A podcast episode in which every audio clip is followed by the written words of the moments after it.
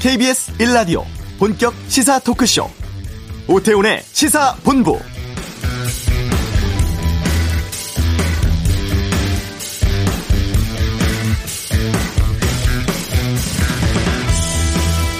네, 다중 이용 시설 이용할 때 지켜야 하는 방역 수칙이 강화됐는데요. 일주일간의 계도 기간이 끝났고 오늘부터는 어기면 업주에겐 300만 원, 이용자 10만 원의 과태료 부과됩니다.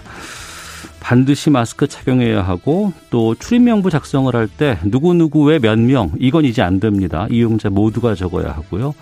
또 유흥 시설은 수기 작성 안 되고 반드시 전자 출입명부 써야 합니다. 주기적인 소독이라든가 환기는 기본이고요. 식당이나 카페를 제외하고는 모든 다중 이용 시설에서 음식 섭취 금지됩니다. 유증상자 출입 제한하고 방역 관리자도 지정을 해야 하죠. 이 기본 방역 수칙은 거리두기 단계와는 상관없이 일괄적으로 적용됩니다. 우리 일상 곳곳에서 감염 계속되고 있는데 더 신경 쓰고 또 수칙 챙겨주시길 부탁드리겠습니다. 오태훈의 시사본부 보궐선거 사전투표율이 상당히 높았습니다. 이슈에서 더불어민주당 김종민 최고위원 통해서 여당 상황 선거판스 짚어보겠습니다. 반도체 수급 불안의 파장이 커져가고 있는데 경제브리핑에서 다뤄보고요. 2부 외교전쟁, 한미일 3국 안보실장 회의 결과에 대해 살펴보는 시간 갖겠습니다. 시사구말리 있습니다. 보궐선거 사전투표 상황, 또 잠시 후에 있을 박영선, 오세훈 후보 TV토론 예상도 해보겠습니다. KBS 라디오 오태훈의 시사본부 지금 시작합니다. 네, 보궐선거 이틀 앞으로 다가왔습니다. 사전 투표는 끝이 났죠.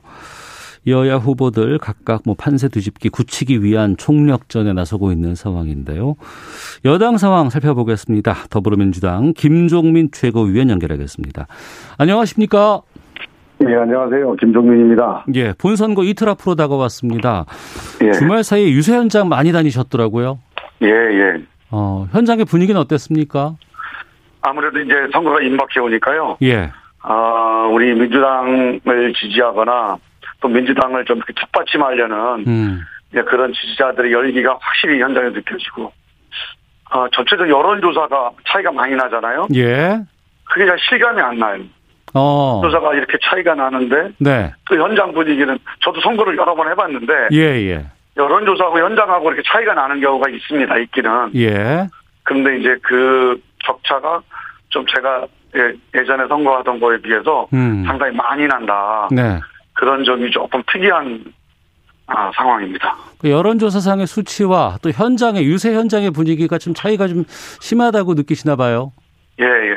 보통 지금 여론조사에서 20% 정도 차이가 나면요. 어, 되게 우리 지지층들도 예, 현장에서 사실 선거운동을 할 때 이게 힘이 안 나거든요. 네, 네, 그러니까 이게 자기 주변의 사람들이 다들 야, 그거 안 된다, 니네 당 어렵다 이렇게 얘기를 할 거 아닙니까? 어, 그렇게 하면은 사실 거기서 막 목소리 높이고 하는 게 이 돈 받고 하는 선거운동 말고는 잘 안 해요, 그렇게.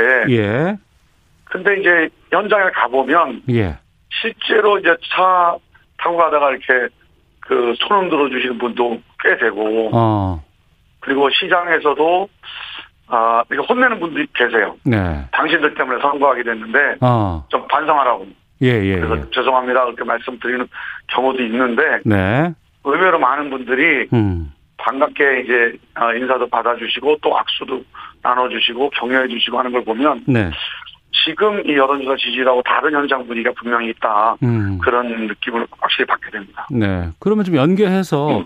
예. 사전 투표율이 상당히 높았잖아요. 예, 예. 전국 평균 20.54%, 서울 21.95, 부산 18.65 찍었는데 예. 이 높은 사전 투표율은 어떤 의미로 받아들이십니까? 어, 저는 양쪽 다 결집하고 있다는 의미라고 봅니다. 양쪽 다. 예, 제가 서울에 있는 구청 구별 사전 투표를 한번 봤는데요. 네. 되게 양쪽 다 결집하는구나 하는 느낌이 확연해요. 어. 그리고 이제 예전에 높았던 데는 높고 예. 낮았던 데는 낮아요. 그래서 전체적으로 보면 네. 음, 그 어, 예전과 음. 비슷하게 나오긴 하는데 네. 되게 양쪽 진영이 강한 데들이 다 결집을 해- 하게 되는 그런 음. 현상들이 있거든요. 네. 그래서 제가 보기에는 아, 이게 누구한테 유리하다 불리하다라고 말씀드리기는 어려울 것 같고 어. 아무튼 양당 지지층이 상당히 적극적으로 좀 투표에 참여하고 있다. 네.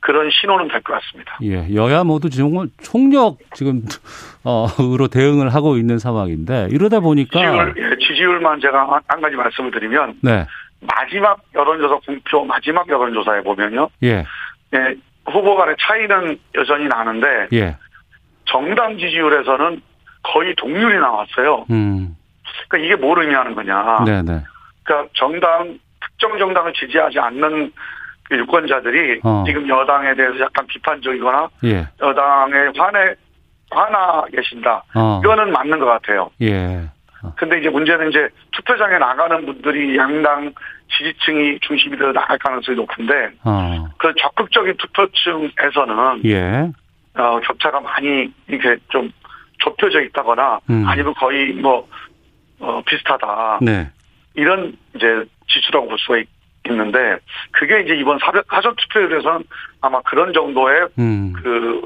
내용이 될 것 같아요. 근데 네. 본 투표가 어떻게 될지 그게 이제 관건입니다. 예. 당에서도 지금 뭐 전 의원들이 지금 총력 대응하고 있는 상황이고 모두가 다 지금 네. 동참하고 있는 상황인데 이러다 보니까 예. 일괄적이지 않은 메시지들이 좀 많이 나온다거나 아니면 방역 수칙 같은 거 위반하는 사진 같은 거 올려서 사과하는 거 나온다거나 예. 이런 부분들이 좀 제대로 관리가 되지 않고 있지 않냐라는 지적이 나오거든요. 예, 이제 메시지 문제는 꼭 이번만이 아니라 음. 전국 선거를 하게 되면 네. 이제 열기가 높아지고 하다 보면 개인적으로 음. 메시지가 좀 약간 실수를 한다든지 아니면 과하다든지 뭐 이런 경우가 있을 수가 있어요. 네. 그래서 저는 이제 그런 부분들은 선거 때 바로바로 아, 이 시정해 나가는 이런 시스템이 작동이 돼야 된다 네. 그렇게 보고요. 이 방역 수칙 문제는 음. 제가 최선을 다해서 지키려고 노력을 하고 있습니다. 네. 근데 이제 저도 어제도 이제 이 연설하다 보니까 네. 어떤 분이 이렇게 연설하던 분이 그 이 마스크를 안 쓰고 연설을 하는 거예요. 네. 나중에 제가 물어봤습니다. 왜 연설을 마스크를 안 쓰고 하셨습니까? 그랬더니 음. 혼자서 연설하는 거기 때문에 네. 이게 괜찮다고 생각을 했다는 거예요. 어. 그 전에는 그게 괜찮았어요. 예. 그 저, 지난번에 첫 선거할 때만 해도. 어. 근데 이제 방역 수칙이 강화되면서 그것도 이제 마스크를 다 쓰고 하는 걸로 바뀌었거든요. 예. 그래서 그런 점들이 잘 숙지가 안 돼서 이제 문제가 생기고 있는 거죠. 음. 그건 계속 관리를 좀 하셔야 되겠어요. 예, 맞습니다. 예. 예. 자, 그러면 각 그 뭐 서울부터 좀 짚어보겠습니다. 박영선 후보 청년 교통비 할인 반값 데이터와 같은 청년 관련된 공약들을 많이 내걸고 있습니다. 지금 예. 2030에서 지지가 민주당 쪽에 많이 부족하다라는 얘기들 많이 나오는데 이것 때문에 좀 이 부분을 좀 강조한 건가요? 아무래도 어, 2030 청년층이 네. 전통적으로 민주당 지지층이었다고 우리가 생각을 해왔잖아요. 네. 그런데 이제 부동산 문제 등 여러 가지 문제들 때문에 조금 민주당에 대해서 비판적이다. 음. 뭐 이런 이제 그 얘기 분석도 있고 또 지수도 그런 지수가 좀 있습니다. 네. 그러다 보니까 좀 적극적으로 2030과 함께하고 2030 공감하는 그런 선거 공약이나 그런 메시지가 필요한 거죠. 네. 그래서 적극적으로 소통하기 위한 노력이라고 봅니다. 예. 그리고 주말 사이에 나온 공약이 보니까 새로운 게 나왔는데 여성 부시장제 또 디지털 부시장제가 나왔어요. 이건 어떤 겁니까? 예, 이거는 원래부터 이제 박영선 후보가 염두에 두고 있던 건데요. 네. 박영선 후보가 디지털이 되게 강한 정치인입니다. 음. 그리고 중소벤처부 장관을 하면서 사실 이 플랫폼, 디지털 플랫폼 경제를 이른바 프로토콜 경제, 플랫폼 경제가 되면 네. 뭐 구글이라든가 뭐 페이스북, 유튜브, 뭐 이런 네이버 다 독점이 되잖아요. 네. 뭐 배달의 민족, 이것도 독점이 되잖아요. 음. 뭐 카카오 택시, 이것도 독점이 되고. 그 플랫폼이 편리한 점은 있는데 네. 독점이 돼서 음. 많은 사람의 기회가, 아, 기회를 봉쇄한 이런 문제점이 있어요. 네. 이런 거를 해결하기 위한 노력. 그래서 프로토콜 경제라고 해서 전문 용어로 이제 프로토콜 경제라고 하는데 네. 그 많은 참여자들이 공, 동시에 같이 상생하는, 음. 같이 분배받는 그런 경제 시스템을 고민을 하다가 네. 제가 서울시장이 되면 그런 걸 서울시에서 한번 본격적으로 해봐야겠다. 음. 그런 이제 부상들을 갖고 있었습니다. 네. 그래서 이제 그런 취지에서 아마 아, 어, 디지털 부시장이라고 하는 게 의미가 있는 하나의 선택이 될 수 있을 것 같고요. 네. 그다음에 또 하나는 이제 여성 부시장은 정말 필요한 겁니다. 왜냐하면 이번에 이제 이 보궐선거 자체가 네. 이 여성들에 대한 그 에, 잘못된 우리 사회 특히 남성들의 문제점 이런 것들이 연장선상에서 예, 우리 당 어, 시장이 음. 이제 문제가 됐던 거 아닙니까? 네. 부산시도 마찬가지고요. 음. 그렇다면 당연히 다음 시장은 네. 거기에 대한 확고하고 특별한 개선 의지를 보여주는 게 맞아요. 네. 그 그런 걸 위해서라도 아. 저는 여성부 시장이 사실 그런 사건이 아니더라도 예. 여성부 시장 거의 부시장이 세 명이니까요. 음. 당연히 해야 되는 문제지만 지금 이번 선거를 놓고 볼 때는 더더욱 필요하다. 예. 그런 점에서 저는 뭐 이게 당장 선거를 앞둔 전략은 전혀 아니고 어. 어, 꼭 필요한 그런 공약이라고 봅니다. 예. 두 번의 TV 토론으로 그 오세훈 후보, 박영선 후보 간의 TV 토론이 더 이상 없을 것 같다라는 전망이 많았었는데 오늘 잠시 뒤 네. 2시부터 마지막 TV 토론 예정돼 있습니다. 이건 어떻게 성사가 된 거예요? 아니요, 이제 이거 뭐 방송, 방송 기자 클럽에서 원래 하는 거니까요. 예, 예. 아, 그래서 그 이제 TV 토론으로 어, 중계를 하게 된 거고, 어. 그 박, 저, 오세훈 후보가 이제 TV 토론을 계속 거절을 했잖아요. 네. 근데 다른 것도 아니고, 음. 대한민국 천만 시민들의 에, 수장을 뽑는 이 시장을, 서울시장을 뽑는 선거에서 TV 토론 두 번 하고 그냥 끝난다는 거는 이 시민들에 대한 도리가 아니죠. 제가 보기엔. 네. 그래서 그거는 뭐, 오세훈 시- 후보가 어. 좀 하기는 싫었지만, 네. 안 할 수 없는 상황이었다고 이렇게 봅니다. 예.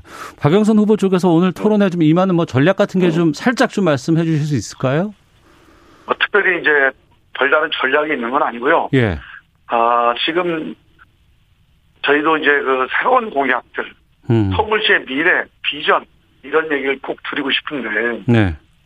지금 이제 정권 교체나 아니면 뭔가 정권에 대한 심판이나 뭐 이런 이슈가 있으면서 음. 저희들이 좀 고민도 하고 또 이제 뭐 국민 여러분께 죄송하다는 말씀도 드리는데 아무리 그래도 지금 오세훈 시- 후보의 행태는 이거는 수용할 수 없는 수준이다 저는 이렇게 봅니다. 네. 그러니까 지금 그 그린벨 자기 땅을 그린벨트를 해제시켜서 이게 그 보상을 받은 거거든요. 예.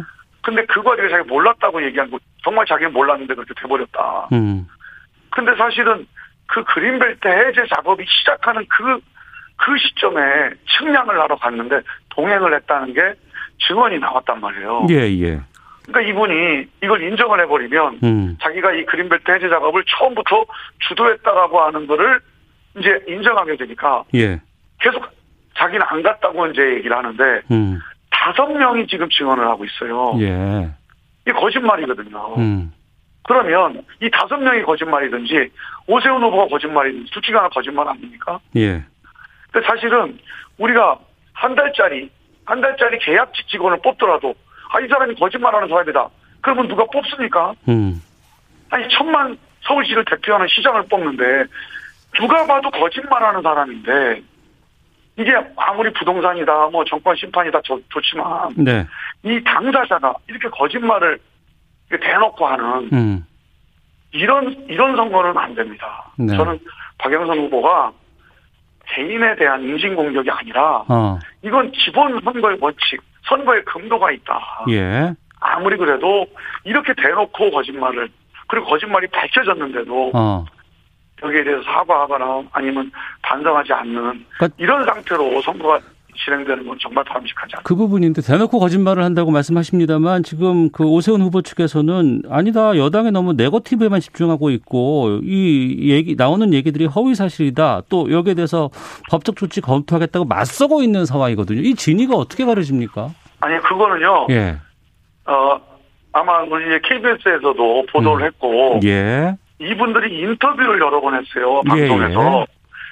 당사자 인터뷰를 들어보면 압니다 음, 이분들이 지어서 하는 얘기지 그쪽 오세훈 후보 얘기대로 한다면 네, 이 다섯 명이 다 거짓말하는 거 아닙니까? 음, 그 여당의 사주를 막 거짓말하는 건데 네, 그 사람들 하는 얘기를 한번 들어보세요. 그 거짓말로 그렇게 할 수 있는 얘기인지. 음. 하지만 저쪽에서 계속해서 지금 그게 허위다라고 맞서고 있는 상황이 아니죠. 계속되니까 그러니까 이거는 예, 오세훈 후보가 거짓말을 하는 게 전 맞다고 봅니다. 음, 그런데 선거를 앞두고 그걸 인정할 수가 없는 거죠. 네. 그러니까 저쪽이 거짓말이라고 얘기하는데 어. 저는 이거 선거 끝나고 나서도 예. 선거법 위반으로 100% 저는 이 기소되거나 아니면 유죄가 나올 거라고 봐요. 알겠습니다. 왜냐하면 뭐 한두 명이면은 예. 우리가 기억이 좀 착오가 있을 수 있다. 음. 또는 그 사람이 뭐 오세훈 후보한테 개인적인 사적 감정 때문에 뭐 그럴 수도 있다. 네. 무고할 수 있다. 이렇게 우길 수 있겠어요. 음. 다섯 명이 아무런 이해관계가 없는 다섯 명이 네. 나와가지고 자기들이 오해받는 게 억울하다 해서 또는 오세훈 씨가 왜 그걸 거짓말하냐 이건 부당하다 해서 선량한 시민들이 와서 그렇게 진술을 하고 있- 증언을 하고 있는 거잖아요. 네. 저는 오세훈 후보가 당락을 떠나서 음. 이 거짓말 시비에서는 비켜갈 수가 없을 거다. 정말 조금 음, 이 문제를 심각하다고 봅니다. 예. 부산 상황도 좀 짚어보겠습니다. 지금 박형준 후보 관련된 의혹이 또 계속해서 나오고 있습니다. 그 예. 성추문 허위 폭로자 금품 매수 의혹 관련된 것도 있고 지금 LCT 청약 물건 관리했다는 이런 인터뷰도 나오고 있거든요. 이 부분도 좀 네. 말씀해 주시죠. 오늘 이제 심- 심각한 상황들이 몇 개 벌어졌는데요. 네. 그 당시에 유재중 그 당시 같은 당 후보와 경선할 때 허위 폭로를 사주받은 네. 그 여성이 음. 어, 인터뷰를 한 겁니다. 네. 자기가 허위 폭로를 사주받았다. 그 돈을 받았다. 음. 근데 이것도 참 심각한 일입니다. 이 당시에 후보와 후보 부인이 함께 있었다는 거거든요. 네. 그리고 그거를 어, 그 돈을 건네는 과정도 다 알고 있다 이렇게 진술한 건데 저는 이거 그러니까 이분이 만약에 당선이 된다면 음. 부산시장 제대로 할 수 있을까 전 저 못할 것 같아요. 네. 그리고 지금 이영복 그 LCT 사장이라는 분이 있는데 이분이 이른바 우리 LCT 의혹의 그 당사자거든요. 예. 제 핵심적인 인물인데 지금 박형준 일가 박형준 후보 일가가 갖고 있는 LCT 두 채 있잖아요 지금 네. 그 초아 아파트 두 채 노열증을 갖고 있어요. 음. 그 이걸 어떻게 구했느냐가 항상 미스터리였는데 네. 이 이영복 씨 회장이 관리하던 거라는 겁니다. 음. 이게 그 내부 이영복 씨 회사에 있던 그 시행사에 있던 내부 진술자에 의해서 지금 폭로가 된 거예요. 네. 그 이거는 이 NCT라고 하는 이 부정 비리를 뭔가가 관계가 있다. 그래서 음. 여기에 특혜를 준 거다. 이런 증거가 나온 건데 저는 이분도 당락을 떠나서 네. 부산시장 하기 어려울 거라고 봅니다. 예. 여기서 어떤 결정을 내리든지 박형준 부산시장이 내린 결정에 대해서는 음. 시민들이 믿지 않거나 신뢰하지 않을 거예요. 네. 또 뭔가 업자랑 뭔가 연결돼 있다라고 의심할 겁니다. 어. 저는 1년 동안 이 어, 의혹과 또는 이 반발 불신과 이 싸워 싸우느라고 아마 1년을 다 보낼 것 같은데 정말 제가 보기에는 부산시장 지금 수행하기 어려울 거다 네. 이렇게 봅니다. 서울, 부산 모두 지금 여러 가지 의혹 같은 것들이 많이 제기가 되고 있는 상황입니다. 선거 이틀 앞둔 상황에서 이러한 의혹 제기들이 선거에는 좀 영향을 어느 정도 끼칠 거라고 전망하십니까? 제가 보기에는 원래 이제 선거 앞두고 예. 갑자기 폭로가 되는 거는 별로 영향을 안 미쳐요. 네. 아니면은 이제 방향이 거꾸로 가는 수도 있어요. 음. 그 지지층을 결집시키는 수도 있는 거죠. 예. 그런데 지금 이 오- 오세훈 후보나 박형준 후보 이 두 분에 관한 거는 음. 오래전부터 계속 반복돼서 제기가 되어온 것이고 예. 이제 막판에 확실한 증거들이 조금 더 더 확실하게 나오는 거거든요. 음. 그래서 제가 보기에는 반드시 선거에 영향을 미친다고 생각이 들고 특히 중간층에 있던 분들 아니면 아, 그 국민의힘이 좀 못마땅하지만 이번에는 이제 민주당은 좀 혼내주기 위해서 찍자고 생각했던 분들 네. 이런 분들은 음. 아무리 그래도 후보가 이렇게 문제가 있는데 네. 이거 찍어도 되겠나. 음. 저는 이런 생각이 드실 것 같아요. 예. 그러니까 이게 저도 선거 여러 번 해보지만 어. 아무리 상대당이라도 이 정도의 의혹이나 비리나 아니면 이 정도의 거짓말 문제가 있었던 경우는 제가 못 봤습니다. 예. 그러니까 이런 정도면 저는 이 중간층에 있는 유권자들이 발길을 돌리거나 아니면 부뚜껑을 돌릴 거다. 어. 저는 그렇게 생각합니다. 예. 보궐선거 아무래도 중요한 부분은 이제 서울시장, 부산시장 이제 선거 결과가 될 것 같은데 이 결과에 따라서 민주당 지금 당대표도 새로 뽑아야 되고 좀 대선 앞두고 변수가 상당히 많이 있는데 어떤 변화들이 지금 예상이 됩니까? 예, 일단 꼭 이 선거 결과가 아니더라도요. 네. 우리가 뭐 두 곳을 이기던 한 곳을 이기든 간에 아 우리가 이기더라도 이 문제에 대해서 우리가 정말 크게 돌이켜야 된다고 봅니다. 왜냐하면 우리가 선거를 다 이겼잖아요 그 동안에 네. 대통령 선거, 지방 선거, 국회의원 선거 음. 그러면서 사실은 우리가 하는 일에 대한 자신감 같은 게 좀 있었던 것 같아요. 네. 그래서 사실은 우리 정책이 옳고 우리 가치가 옳기 때문에 이대로 가면 국민들이 결국은 호응해 주실 거라. 음. 근데 정책 중에는 네. 우리 의도대로 안 되는 정책이 꽤 많습니다. 네. 현실이 그대로 안 되는 경우가 되게 많아요. 음. 부작용도 많이 생길 수 있어요. 예. 이런 점에 대해서 낮은 자세로 겸손한 자세로 챙기고 함께 공감하고 그 현장에서 그것 때문에 피해를 받는 분들 아픔을 함께 나누고 이렇게 갔어야 되는데 네. 조금만 기다리시면 괜찮아질 겁니다. 음. 이렇게 갔던 것 같아요. 그래서 저는 이번 선거 결과와 관계없이 예, 마무리해 주시죠. 민주당이 반드시 좀 돌이켜서 음. 정말 180석의 무게 네. 이 무게를 어, 받아안고 정말 제대로 잘하는 그런 민주당이 되도록 해야 되겠다 그렇게 음. 생각하고 있습니다. 알겠습니다. 말씀 여기까지 듣도록 하겠습니다. 고맙습니다. 예, 감사합니다. 예, 지금까지 더불어민주당 김종민 최고위원 연결해서 여당 상황 또 입장 들어봤고요. 내일은 저 국민의힘 쪽 목소리 듣는 시간 준비하도록 하겠습니다. 자, 이 시각 교통 상황 살펴보고 돌아오도록 하겠습니다. 교통정보센터 김한나 리포터입니다. 네, 점심시간인데다가 날까지 포근해서 쉽게 잠이 몰려올 수가 있는데요. 돌발 상황도 많아서 긴장 늦추면 안 되겠습니다. 지금 서울 시내 강변북로 구리방면으로는 원효대교에서 영동대교까지 몰렸다 풀렸다를 반복하고요. 그 가운데 동호대교를 조금 지난 지점에서는 작업까지 하고 있어서 주의하셔야겠습니다. 올림픽대로 잠실 방면으로는 여의 2교 남단 부근에서 작업 때문에 성산대교부터 정체고요. 이후로 잠실 철교와 올림픽 대교 사이에서도 시설물 보수 작업을 하고 있어서 청담대교부터 여파받고 있습니다. 고속도로에서는 중부 내륙고속도로 양평 방면 충주 부근 2차로에서 작업을 하고 있습니다. 괴산 나들목부터 충주 나들목까지 여파받고 있고요. 또 호남고속도로 천안 방면은 정읍 부근에서 1km 작업 영향으로 밀리고 반대 순천 쪽도 금산사 부근과 태안 사이에서 작업을 하고 있어서 속도 내려갑니다. KBS 교통정보센터였습니다.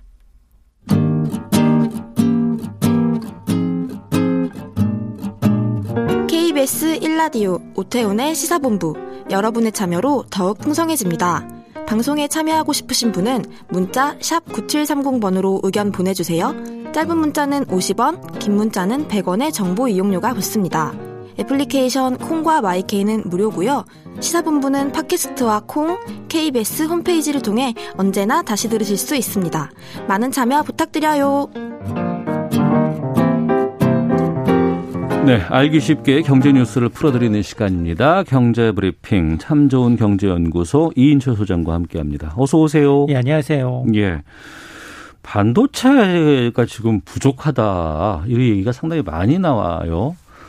근데 우리로서는 반도체 강국이고 또 우리나라 반도체 잘 만들고 이래서 이게 뭐 우리한테 영향을 끼칠까 싶었는데 상황이 좀 심상치 않아서 좀 여쭤보려고 하는데 수급 사정이 얼마나 안 좋길래 대란 얘기가 나오는 겁니까? 어, 반도체를 크게 보면 네. 두 가지로 분류가 돼요. 네. 말씀하신 것처럼 우리가 잘 만드는 것, 음. 메모리 반도체, 네. 그리고 대만, 일본, 미국이 잘 만드는 것, 음. 비메모리 반도체 네. 이렇게 분류가 되는데 메모리 반도체의 특성이라는 건 특정 모델을 대량 생산하는 거예요. 음. 그래서 주로 스마트폰이나 가전 네. IT 기기용으로 이게 비메모리인 자동차 반도체보다도 비싸고 수익률도 높아요. 음. 고부가 같이 네. 돈 잘 벌어주는데 네. 이 차량용 반도체는 비메모리 반도체로 분류가 되는데 아, 차량용에 쓰이, 차량에 쓰이는 거는 뭐 대만이라든가 미국이라든가 일본에서 많이 잘 만드는 만듭니다. 반도체들이다. 맞습니다. 이거는 회사 주문형이에요. 아. 예, 예. 그러니까 다품종 음. 회사마다 소량 생산 방식이어서 네. 가격도 되게 박해요. 어. 근데 최근에 이제 반도체 대란의 주범은 바로 이 비메모리 반도체, 차량용 반도체로 시작이 됐어요. 예. 지난해부터 음. 코로나 확산되니까 자동차 매출 떨어졌잖아요. 그럼 주문할 때 아이고 자동차에 바- 들어가는 반도체들은 반도체 좀 주문, 조금만 좀 그렇습니다. 주문해야 되겠네. 이렇게 맞습니다. 이렇게 될 수 있겠죠. 차량용 반도체 주문이 지난해 대폭 줄어드니까 그렇죠. 네. 이걸 위탁 생산하는 업체들이 음. 야 차량용 반도체 줄이는 대신에 라인 놀리면 뭐해? 네. 재택근무로 수요가 높아진 스마트폰, 음. PC용 반도체를 생산한 거예요. 아, 라인을 바꿔 버렸군요. 맞습니다. 예, 예. 근데 여기에다 엎친 데 덮친 격으로 올 들어 차량용 반도체 업체들이 공장 사고가 계속 나오고 있어요. 어, 미국은 텍사스에 한파가 내렸잖아요. 그렇죠. 전기 끊기고 막 그랬죠. 맞습니다. 한 네. 달 가까이 반도체 공장이 멈췄어요. 예. 삼성도 텍사스에 공장이 있습니다. 음, 삼성이 멈추면 메모리 반도체까지 타격을 입어요. 그러겠네요. 그러니까 지금은 지금 한파로 삼성전자도 거의 6주 동안 네. 텍사스 공장의 가동이 멈췄는데 음. 이뿐만이 아니라 일본. 일본도 지진과 화재로 7월까지 정상 공장 정상화가 좀 어려운 상황이고 네. 또 대만. 어, 대만은 최악의 가뭄. 여기다 화재까지 발생했어요. 아, 불났대요 공장에. 맞습니다. 어, 여기 세계 최대 파운드리 업체가 있습니다. 대만 네. 반도체 TSMC라는 예, 예. 이 업체가 지금 화재가 발생하다 보니 음, 지금은 반도체는 부르는 게 가격이에요. 주로 이 반도체는 고정 고객들이 받아가거든요. 그렇겠죠. 고정 예. 고객들한테 대량 주문해도 이제 깎아주지 않습니다. 줄 서세요. 음, 번호 뽑고, 뽑고 기다리는 실정이에요. 아 그러면은 자동차용 반도체를 넘어서서 지금 뭐 대- 전체가 다. 전체가 다 지금 수급에 불안이 오고 있는 상황이네요. 맞습니다. 금액도 많이 올라가, 가격도 올라갈 거고. 가격도 두 자리 이상 많이 뛰었죠. 어.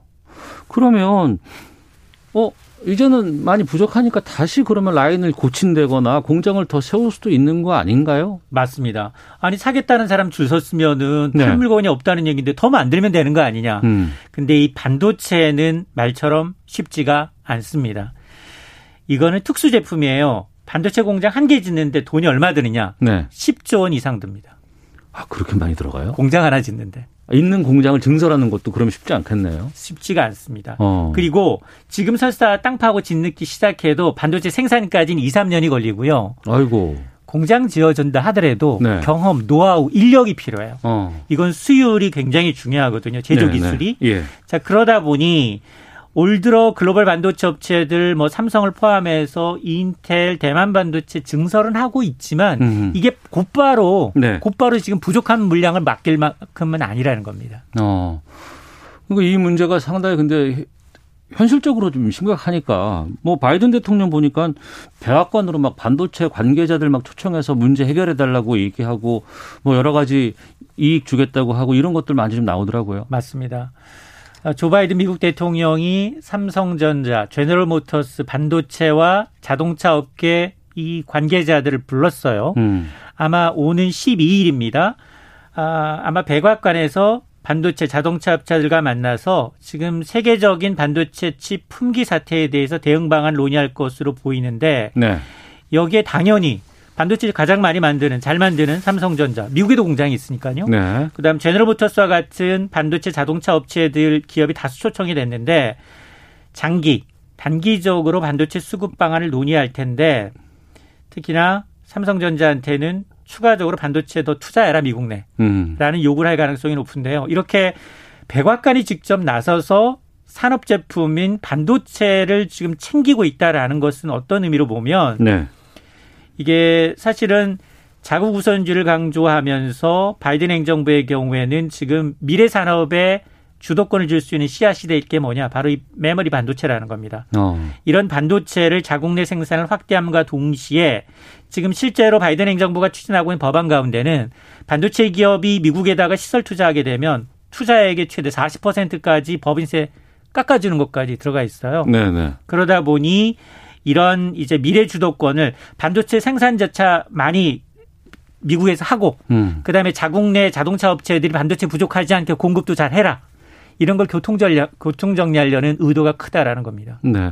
이번에 보니까 삼성전자도 텍사스 외에도 다른 곳에도 공장 세우려고 했을 때 서로 그 주지사들이 우리의 주에다가 지어주세요라고 요구하고 뭐 더 법인세 뭐 줄여주겠다 이런 요- 요청들 많이 하는 것 같은데요. 맞습니다. 이게 아까 반도체 공장 하나 증설하는데 10조 원이 들잖아요. 예, 예. 거기다가 기기, 부품, 여기다가 필요한 인력 어. 굉장한 부가가치가 형성이 돼요. 그러니까 그 주에서는 뭐 일자리도 많이 늘어날 것이고 맞습니다. 투자도 많이 될 것이고. 그렇습니다. 그러니까 뭐 뉴욕주부터 나타나서 조지아주 각, 각 주마다 음. 삼성이든 인텔이든 투자 더 하겠다는 공장 증설하겠다는 기업에 대해서는 굉장히 로비전이 치열한 거죠. 네.